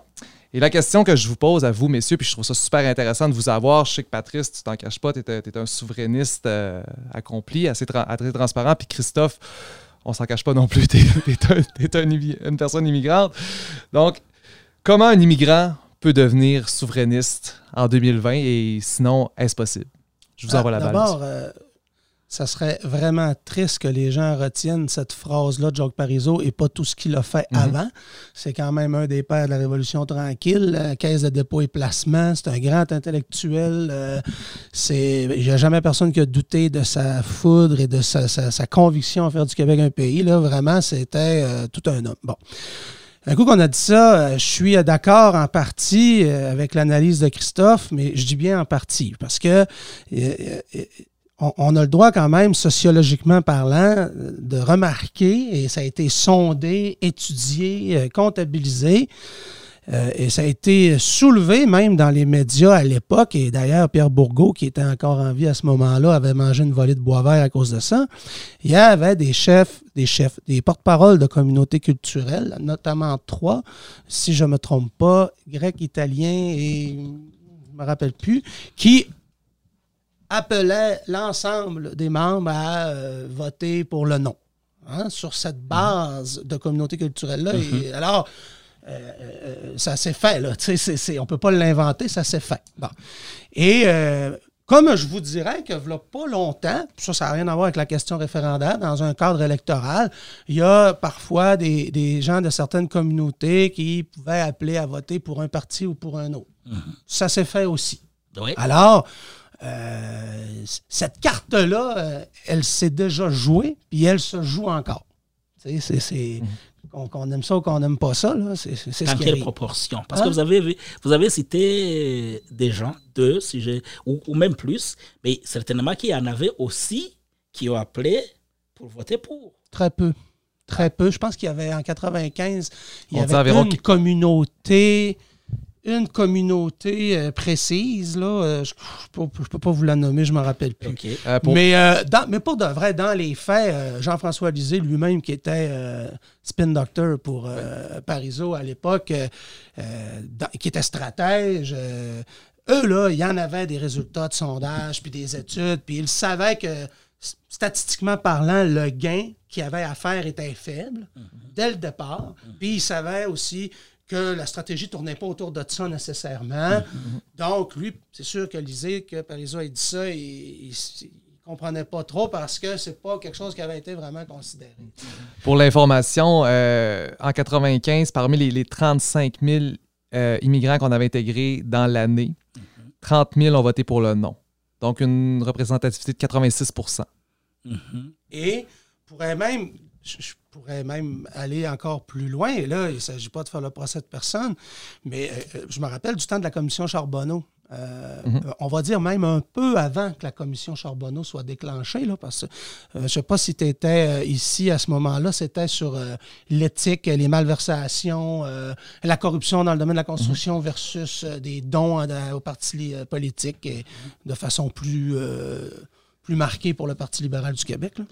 Puis, on faisait des sondages et quand on était là, au top du top du scandale, là, ben, on disait les intentions de vote. Fait que là, le Parti québécois réussit à s'en sortir un peu, Parti libéral, la CAQ, mais ça demeurait serré tout le temps. Puis là, quand on regardait le vote chez les francophones, 75% des non-francophones votaient pour les libéraux. Malgré les émissions à la télé qui viraient en boucle, la corruption, les enquêtes. Et, ça, d'ailleurs, moi, je pense qu'il y a des gens au Québec qui ont pris pour acquis un peu euh, cette, euh, cette clientèle-là issue de l'immigration. Puis moi, je trouve ça dommage parce que je suis pas certain qu'ils leur ont proposé quelque chose, qu'ils leur ont proposé un projet puis qu'ils ont été toujours emballants à leur endroit non plus. J'ai une petite question, euh, Patrice. Est-ce que ça, je l'invente pas, là. Oui, tout à fait. Non, je comprends très bien. Je comprends. là. Et d'ailleurs, certainement qu'ils ont des raisons pour ça, moi je pense. Oui. Certainement qu'ils ont des raisons pour ça, mais moi, je, je n'entre pas dans ce débat, mais je pose une question. Est-ce que le Parti libéral, le, Parti québécois, qui est le chef de file, s'il faut parler euh, par rapport à la souveraineté, est-ce que, si on y regarde de près, y a-t-il une représentation significative des personnes issues de l'immigration dedans? Parce que c'est aussi ça. Il y en a plus qu'avant, mais non. Pas, c'est pas euh, une représentation qu'on pourrait dire euh, euh, qui est euh, proportionnelle à, à ce qu'on voit dans la population générale. Ça, Ok? c'est sûr. Parce que le parti. Euh, mais, mais, mais par exemple, tu vas prendre chez euh, les libéraux, euh, la représentation euh, issue des communautés culturelles est beaucoup plus- supérieure. Souvent parce qu'ils sont, é- ils sont élus sur l'île de Montréal, par exemple. Oui. Donc, il y a sur- probablement plusieurs candidats du Parti québécois sur l'île de Montréal, mais qui ne sont, qui sont pas nécessairement élus, qui n'ont pas, qui ont pas de visibilité. Mais, mais tu sais, en même temps, le, le- le premier député noir a été élu au Parti québécois. Makakoto. Non, ça c'est au Bloc québécois. Et après au Parti. Mais le premier, Ah. non. C'est. euh, euh, voyons. Al- Al- Albert? Quelles années, ça? un- Mais euh, vous vérifierez, le premier Mhm. député noir à l'Assemblée nationale était élu sous la bannière du Parti québécois. Euh, le Parti québécois, du temps du Parti égalité, il y avait quatre députés issus du Parti égalité qui étaient contre la loi 101, finalement, qui étaient arrivés dans la mouvance où Robert Bourassa avait euh, déclaré la, la, la, la, J'ai, euh, la- la- avait mis la clause dérogatoire pour contourner un jugement de la Cour suprême pour faciliter l'affichage du français dans l'espace commun. Et c'est comme ça que le Parti égalité est né. Mais un des quatre députés qui s'était fait élire a terminé son mandat avec le Parti québécois. Mhm. Euh, le Parti québécois était dans les premiers à avoir des candidats et des députés ouvertement homosexuels. Alors, Alfred. euh, tu sais, moi, quand on me parle de, de diversité, de, de- de- bon, de- de- tu sais, c'est juste que, bon, puis là est arrivé le dossier de la charte, c'est une autre histoire, mais en fait, il y avait même plus de gens issus de l'immigration qui étaient en faveur de la charte que de la souveraineté du Québec en tant que Ouais, tel à un moment donné. J'ai Jean Alfred en 76. Jean-Alfred, Jean j'allais dire Papineau. Albert, mais c'est Jean-Alfred. Jean-Fred. Je pense qu'il est c'est un haïtien. Euh. J'ai la photo ici. Ça se peut. Avoir sa couleur de peau, c'est possible. Non, mais c'est parce que c'est pas ça, mais c'est à, à Haïti, puis le Québec, il y a quand même des liens particuliers. Là. C'est ça, une communauté qui est, qui est présente depuis longtemps Oui, Québec. Depuis longtemps. euh, ouais. Exactement. Euh, mais tu sais, quand on parle d'adhésion, euh, adhésion à la souveraineté, puis bon, on dit que, que- que- que les immigrants ont plus des tendances à voter libéral, euh, est-ce que ce serait pas une question d'identité aussi? Parce que, bon, Christophe, toi, puis je peux te poser la question, euh, toi, tu te, tu, tu te représentes comme, est-ce que tu te présentes avant tout comme Canadien, comme Québécois? Euh, comment ça fait de temps que tu es, pour, pour pour l'information, que tu es, au, euh, Québec? Tu es arrivé, tu l'as dit au dernier épisode, mais pour les auditeurs, ça... D'abord, oui, ben, même avant de venir au, au Québec, moi, j'avais, je connaissais un peu l'histoire du Québec, je connaissais un Ouais. peu l'histoire du Canada parce que j'avais des amis euh, On se rencontrait euh, ici comme ailleurs. Mais ça fait, ça fait, c'est pas longtemps que je suis ici, ça fait moins de dix ans. Mais euh, je m'identifie comme quoi. D'abord, la première question, pourquoi je suis. Le Canada est composé de plusieurs provinces, mais pourquoi je suis au Québec? Ça, c'est la, la question fondamentale.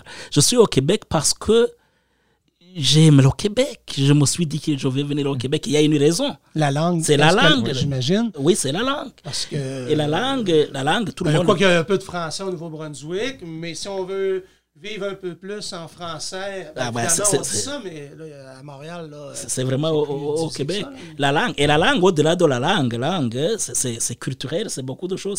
C'est- même sécurisant. Quand vous êtes euh, même dans l'avion, pour rencontrer quelqu'un qui parle français, c'est comme ton frère carrément. hein. C'est comme euh, ça, ça vous rapproche. Et donc, c'est faut pas vraiment. c'est- Moi, d'ailleurs, ça me surprend, ça m'énerve même quand quelqu'un veut me m'arracher cet, euh, cet amour que j'ai pour le Québec. Personne ne le saura plus que moi d'abord. Euh, Si j'aime le Québec, je l'aime. Je parlais de moi pour parler de, des autres. Je pense que ce sont des stratégies. Chaque formation politique devra à se créer une stratégie pour approcher, pour recruter, pour aller vers les gens. C'est sûr que si les gens se considèrent comme euh, euh, n'est pas accepté, c'est celui qui ne viendront pas. Mais si on les approche, on leur dit voilà, voici. Est-ce que, est que même, je ne pense pas, je ne sais pas. Je ne sais pas s'il y a cette, cette initiative d'aller voir les personnes immigrantes, de leur expliquer le bien fondé de cette logique, de leur parler de- des, avantages. Je ne pense pas que cette histoire euh, se soit faite de manière. euh. Bernard Landry, euh, au début des années 2000, avait quand même travaillé beaucoup en ce sens-là. Euh, D'ailleurs, euh, on se rappelle d'un fameux point de presse où il avait présenté une candidate où euh, il était dans un quartier où il y avait beaucoup de gens qui parlaient espagnol. Je pense que c'était dans l'Orient de Rion. Alors là, euh, il avait parlé, il avait donné son point de presse en français, en anglais, puis en espagnol, euh, pas de notes. euh, Ouais. Alors ça, c'est le genre de geste euh, qui- qui, qui, qui montre que, bon, euh, tu, tu veux un rapprochement, puis... il s'est fait des efforts, je sais entre autres, mais là, parce que là, on parle beaucoup du Parti québécois parce qu'il veut pas, ça demeure lui qui incarne beaucoup l'idée de souveraineté. Certains vont dire pas assez, d'autres vont dire trop, il y en a qui vont dire qu'il est mort, d'autres qui peut ressusciter. Là, je veux pas rentrer là-dedans, mais n'empêche que si le Parti québécois parle pas de souveraineté, je me demande bien qui va en parler parce qu'il n'y a pas vraiment d'autres partis souverainistes présentement. Je sais que quelqu'un pourrait me dire QS, mais bon, on reviendra à ça un Selon, autre fois. selon une stats, 40 des électeurs, des euh, membres de Québec solidaire se disent souverainistes. Oui, ça, ça veut dire que la majorité des gens à QS sont fédéralistes Exact. ou rien. Donc, est-ce qu'on parle de parti souverainiste? Non, mais c'est que. Oh, Ben non, oui, non, non, non, mais ça, eux autres, dans le statut, sont souverainistes, là, quand même. Oui, oui, C'est- officiel. Oui. Mais. C'est ils une. euh, mettre des conditions à la souveraineté, comme, comme dirait Falardeau. Hein? Quand tu mets des, des conditions à la souveraineté, t'es pas progressiste, t'es un. OK. Ouais, ça, il avait dit ça. Ouais, on prend mais, ça, mais, ouais. mais je reviens donc. Euh, je sais que Jean-François Lisée avait fait des efforts euh, en ce sens-là, mais regardez dernièrement, le nouveau président du Parti québécois, dont je ne me rappelle pas le nom, et là, c'est vraiment la- la- le festival des trous de mémoire euh, cet, cet après-midi. Euh, euh, il a, d'abord, il a tout un parcours. Là. Moi, j'ai j'ai été impressionné par son curriculum. C'est le Dieu Gabonais, donné là. et là, Oyono. Dieu donné, Il est du Gabon, si j'ai bonne mémoire. Oyono. Puis là, il est président du Parti québécois. C'est lui, entre autres, avec son équipe, qui encadre la présente course à la chefferie. Mhm. C'est c'est incroyable, ça, quand même. Euh, euh, qui aurait cru ça, là, euh, à peine deux ans, trois ans, cinq ans, peu importe. Euh, alors, moi, ça, je trouve ça intéressant. Ça n'est un, ça, un signe d'ouverture. Je me rappelle l'année dernière, ou il y a deux ans, Jean-François Lisée avait même participé à des débats en anglais. Euh, Jusqu'à là, euh, le- le- le- les chefs du Parti québécois n'avaient jamais embarqué là-dedans. Sinon, de dire, euh, ben, à la limite, on peut participer, mais vous nous traduirez ou je ne sais pas quoi. Mais euh, c'est bon. Puis en même temps, certains y ont reproché d'avoir fait ça. Tu sais, de l'autre côté, il Ouais. y en a pour qui que c'était trop ou que c'était. euh, bon. Mhm. Euh, alors, mais ça demeure, ça demeure un chantier de convaincre les gens issus de l'immigration. Mais le, puis le chantier, il est tellement plus gros que ça. C'est-à-dire, un parti comme le Parti québécois doit convaincre les gens qui l'ont quitté.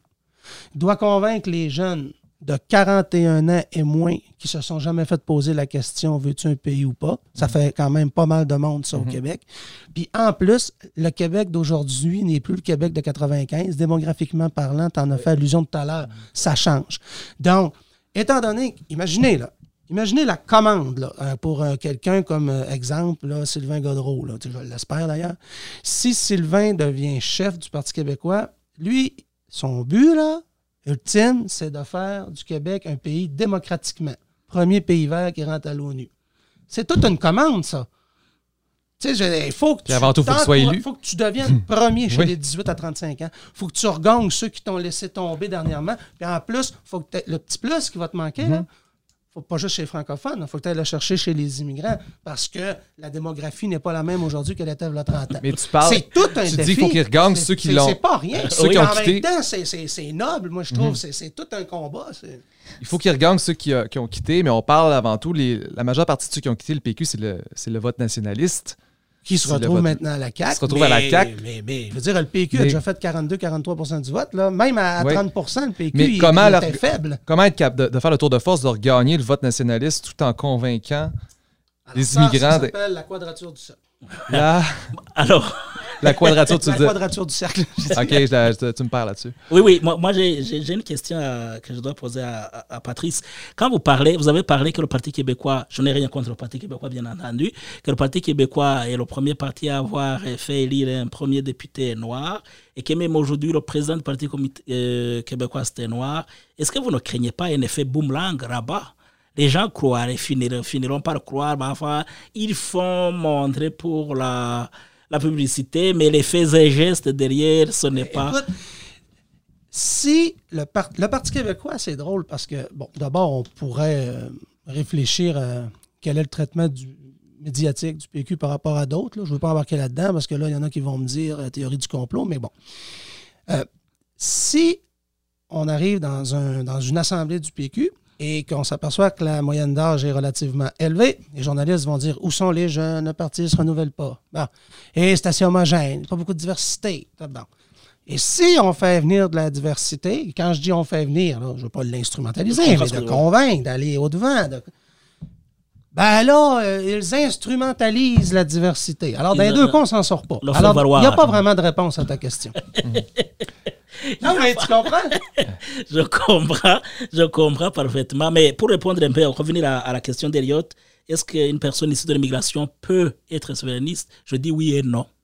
Parce qu'à un certain moment, arrivé à un moment où vous, avez, vous êtes, euh, euh, je veux dire, après le processus, vous êtes donc canadien. Canadien, je veux dire. euh, T'as prêté serment à la reine? oui. Ça veut dire que. Hey, comment tu la trouves, toi, la reine? T'attaches-tu beaucoup vraiment d'importance à la reine ou quand tu te couches le soir ou si tu y rêves pas trop longtemps, j'espère? Non, quand je regarde des informations, je sais que c'est bah, c'est tout, mais ça ne me préoccupe pas outre mesure. Mais alors, plus là. Oh, Mais de toute façon, je voulais dire ceci. À un certain moment, on est euh, québécois, on est canadien, et cette fois-ci, c'est on y va de, de, de- de- ses intérêts, on y va de sa, sa logique, on y va de ses croyances. C'est comme tout autre Québécois le ferait. À un certain moment, il faut pas, il faut sortir de cette logique de ranger les gens, les Canadiens, les Québécois et les autres, comme si ce sont sur, sur des lignes parallèles qui ne se rencontreront jamais. Jamais, je veux dire. À un certain moment, on est là. Admettons par exemple, je, je suis élu par exemple demain, je ne sais pas, je sais pas quel. Après 10 ans, 15 ans, il y aura toujours des gens qui diront l'immigrant. C'est tout à fait normal, on le sait que je dire. Mais à un certain moment, il faut arriver à, à faire valoir le vivre ensemble, accepter qu'on est tous ensemble et débattre ça, font fouiller des questions de société, tout ce, sans, sans, sans. Des fois, je me demande jusqu'où il faut, euh, quand on veut, euh, mettons, euh, si je parle de souveraineté, par exemple, Ouais. si je veux vendre un projet, euh, jusqu'où jusqu'où on doit s'adresser aux gens issus de différentes communautés culturelles, issus de l'immigration. Euh, pas parce qu'il ne faut pas le parler, au contraire. Mais je veux dire, le parler, mais le parler comme peut-être comme si finalement comme si c'est monsieur, madame, tout le monde, mais pas le parler. euh, euh, comment je pourrais dire ça? Mettons, moi, là, je, je, je, je sais pas, je, te parle de garderie. Bon, mettons, tu as des enfants, toi.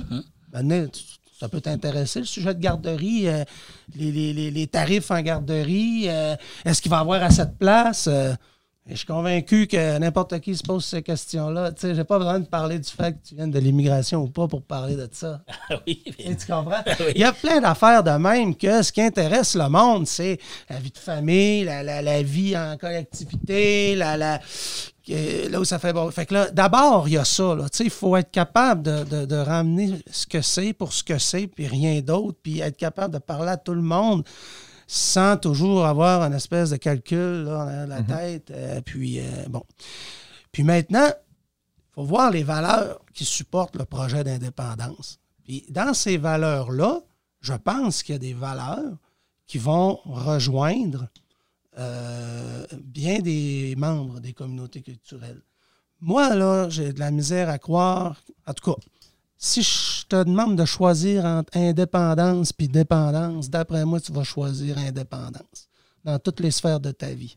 Si je te demande de choisir pour la liberté, tu sais, moi, il me semble que la liberté, c'est beau, c'est noble. tu sais, Ça, bon, l'idée de pouvoir euh, prendre des décisions euh, que l'on veut, qui ne seront pas parfaites, mais on va s'assumer.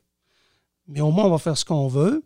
Puis que, à l'inverse, euh, ça, ça peut avoir quelque chose, euh, ça peut donner le vertige, ça peut rendre inconfortable de vouloir faire ce qu'on veut parce qu'on est responsable, finalement. Ce qui arrive, c'est de notre faute. Mais moi, ça, je trouve ça important. Sais, Puis, euh, il y a des choses que l'on ne peut pas faire, exemple, parce qu'on est dans le cadre fédéral ou des négociations ou des discussions qu'on ne peut pas mener à cause de ça. C'est ça qu'il faut l'expliquer. Carré, puis, euh, puis le répéter, puis le- avoir une approche très euh, pédagogue, puis, euh, puis, puis, puis de multiplier les points de rencontre, les points de discussion, puis et, et- et d'un autre côté, il y a des gens qui doivent changer leur perception. C'est pas parce que je suis un nationaliste au Québec puis un indépendantiste que je suis un raciste. Et ça, il y a du monde qui le disent, qui le colporte. On l'entend dans le discours, dans certains milieux, même euh, chez euh, d'autres partis politiques qui se disent souverainistes. C'est, le nationalisme au Québec, là, puis l'indépendance au Québec, c'est pas le nationalisme allemand de la Deuxième Guerre mondiale. Là. Tu sais, Je veux dire, il faut ramener ça à ce que c'est. Là. Tu sais, euh, pas plus, pas moins. Là. Euh, alors, c'est ça que je veux dire. À- à- Alors, il y a tout un effort à faire de, de- de- chaque côté. Puis après ça, l'histoire personnelle des gens, tu sais, j'imagine, là, quelqu'un qui choisit euh, de son plein gré, qui s'en vient au Québec, tout ça, euh, tout va bien, euh, je sais pas, euh, dans une famille peut-être un peu plus en moyen, il arrive, il s'installe, mais, ton histoire personnelle, si tu as fui euh, une réalité qui était insoutenable, puis que moi je suis là, je te demande après de choisir, c'est sûr que ça peut être difficile à concilier. C'est très simple Je ta ne façon. voudrais pas à. à- je, je- je- je sais pas, moi, j'ai un Syrien qui arrive. Le, Canada dit j'accepte 25 000 réfugiés. Le Syrien, il arrive ici. Euh, tu savais-tu que tu es au Québec, puis il faudrait que tu votes pour euh, le pays, puis ta, ta, ta, ta. Là, euh, je pense pas qu'il est dans cet état d'esprit-là. Hein? Je On n'a pense pas besoin que de se- de détacher du Je Canada. me trompe. Mais c'est tout à fait logique. Il y a toujours, bien sûr qu'il y a des raisons. C'est d'ailleurs, euh, c'est c'est pourquoi il faut aussi comprendre euh, ce genre de point de vue. Que ce soit du Québécois de, de, de souche, que ce soit du, de- du Québécois issu de l'immigration. Il a ses raisons. Et justement, la, la diversité des points de vue, la, la démocratie, c'est aussi ça, comme tu le disais au début. Il faut comprendre, d'ailleurs, tu l'as bien dit, on peut à un certain moment changer et revenir, c'est c'est tout à fait normal. Ne pas croire, comme tu venais de le dire, que même euh, la personne issue de l'immigration qui est contre la souveraineté, ce n'est pas qu'il accuse les Québécois. Non, c'est pas qu'il accuse les Québécois de, de racistes, pas du tout. C'est pas qu'il ne veut pas s'intégrer au Québec. Non, on peut bien s'intégrer au Québec et vouloir rester au Canada. Et que le Québec reste Oui, au Canada. C'est tout à fait Ben, normal. tout à fait. Je veux dire, moi, je connais bien des gens qui sont pas issus de l'immigration, qui sont fédéralistes. Je peux pas dire qu'ils sont pas intégrés. Ouais. C'est ça. C'est ça. contrario, bien sûr. C'est bien ça. sûr. Mais vous entendez parler, c'est c'est très simple. Dans le fond, il n'y a pas mille acrobaties à faire pour convaincre les, les immigrants de devenir souverainistes. C'est seulement de le faire pour le Québec et non contre le, le Canada. Moi, j'ai l'impression que historiquement, puis dans, dans, dans, dans les, dans les premières années, des, on, on a voulu, puis on remonte aux, aux patriotes, euh, les, les, les, mouvements nationalistes ont été créés contre, contre les Anglais, euh, mais au- à- Ben, en réaction. en réaction de. Puis il y a un immigrant qui, qui m'a qui m'a déjà dit que j'a- que j'avais rencontré qui, euh, lui, avait vécu le, le référendum de 95, puis il s'était dit ça va brasser. Ça va brasser parce que surtout que ça avait passé proche, ça avait- je pense qu'il y avait un écart de, de 50, 50 000 voix. 53 000. Dans- ouais, oh, ok, on sent l'amertume dans, dans le. Non, non, Et- mais c'est parce qu'il n'y a pas eu de violence Ben dans oui. les rues. Puis, Puis les gens ça. ont- sont rentrés chez eux comme si de rien n'était. Ouais. Quand je regarde le bulletin de nouvelles le soir, je suis convaincu qu'il y a bien des pays que ça aurait brassé bien plus que ça. Ben des pays. Je suis Ouais. convaincu. Non, mais c'est- correct. C'est très simple, comme tu le disais, E- Elliot. N'allez pas regarder, ce sont des immigrants. Regardez, d'abord, pour pouvoir voter, il faut être canadien ou québécois. Donc, euh, donc, il n'y a plus. Regardez tout le monde. Ils aident vos stratégies d'approche pour recruter. C'est tout. Et puis, cheminer. Si j'avais un conseil à donner aux souverainistes, c'était ça serait celui-là. Ça serait celui-là. Il ne faut pas. Je- non, ils ne sont pas. Non, allez-y et vous allez voir. Approchez-les, parlez, recrutez, y allez de vos stratégies. Ne pas se dire dès le départ, ceux-là, là, ils ne font pas. C'est déjà, euh, à mon avis, une erreur dès le départ. C'est euh, statistiquement parlant, on- je vois bien là, que les gens issus de l'immigration sont plus réfractaires au projet souverainiste. Mais c'est pas une raison pour pas aller leur parler puis pour pas. Vous avez euh, parlé de 1995, ça fait 25 ans. Il y a eu beaucoup, beaucoup de gens qui sont venus. Il y a eu beaucoup de choses qui ont changé dans l'entretemps. Je ne dis pas que c'est en faveur de la souveraineté du Québec, mais de toutes les façons, et le monde a évolué. hein. À partir de là, euh, allez-y, cherchez et vous allez peut-être euh, voir. Mais de toutes les façons, ne pas rester figé de mon point de vue, dire les, les catégoriser tels sont comme ça, tels comme c'est pas correct. Ben écoute, euh, moi je trouve que c'est bien ce que tu dis, puis si tu veux, je peux te vendre ta carte de membre drette là, puis tu pourrais commencer à militer avec nous, ça me ferait vraiment plaisir. Ouais, tu es un bon porte-parole, euh, Christophe. Il ne faut profiter de ce micro pour faire la propagande. Bon, écoute, euh, je pense que c'était bien. C'est une discussion très, très riche, euh, vraiment. Euh, puis, Christophe, la dernière fois, on a, on a fini avec un- un- une expression africaine, mais j'y vais avec un, ben, une citation que j'ai entendue. C'est Denis Laferrière, l'écrivain haïtien, qui Ouais. disait que lui, il comprenait pas que. Il disait les, les Haïtiens ont, ont rien, mais ont leur indépendance, et les Québécois ont tout, mais n'ont même pas d'indépendance. Donc, lui, il figurait pas ça. Ouais. Donc, euh, voilà. Merci, Patrice. Puis, qu'est-ce qu'on peut souhaiter pour euh, Patrice dans, dans- dans- dans la prochaine année, les deux Ah, je prochaines sais pas, moi, euh, je viens de m'acheter une terre, là. Ouais. Je suis Ah. déménagé, j'ai une bleuetière, j'ai du bois à fendre, euh, j'ai plein de trucs à faire, des sentiers. je viens de ramasser mon jardin, être dehors, prendre de l'air, prendre soin de moi, puis continuer à enseigner, puis finir mon mandat d'élu, Mhm. puis après on verra. C'est bien. Bon, ben merci. Bon, merci beaucoup. Je vous Merci. remercie, M. Patrice. Je remercie M. Elliott.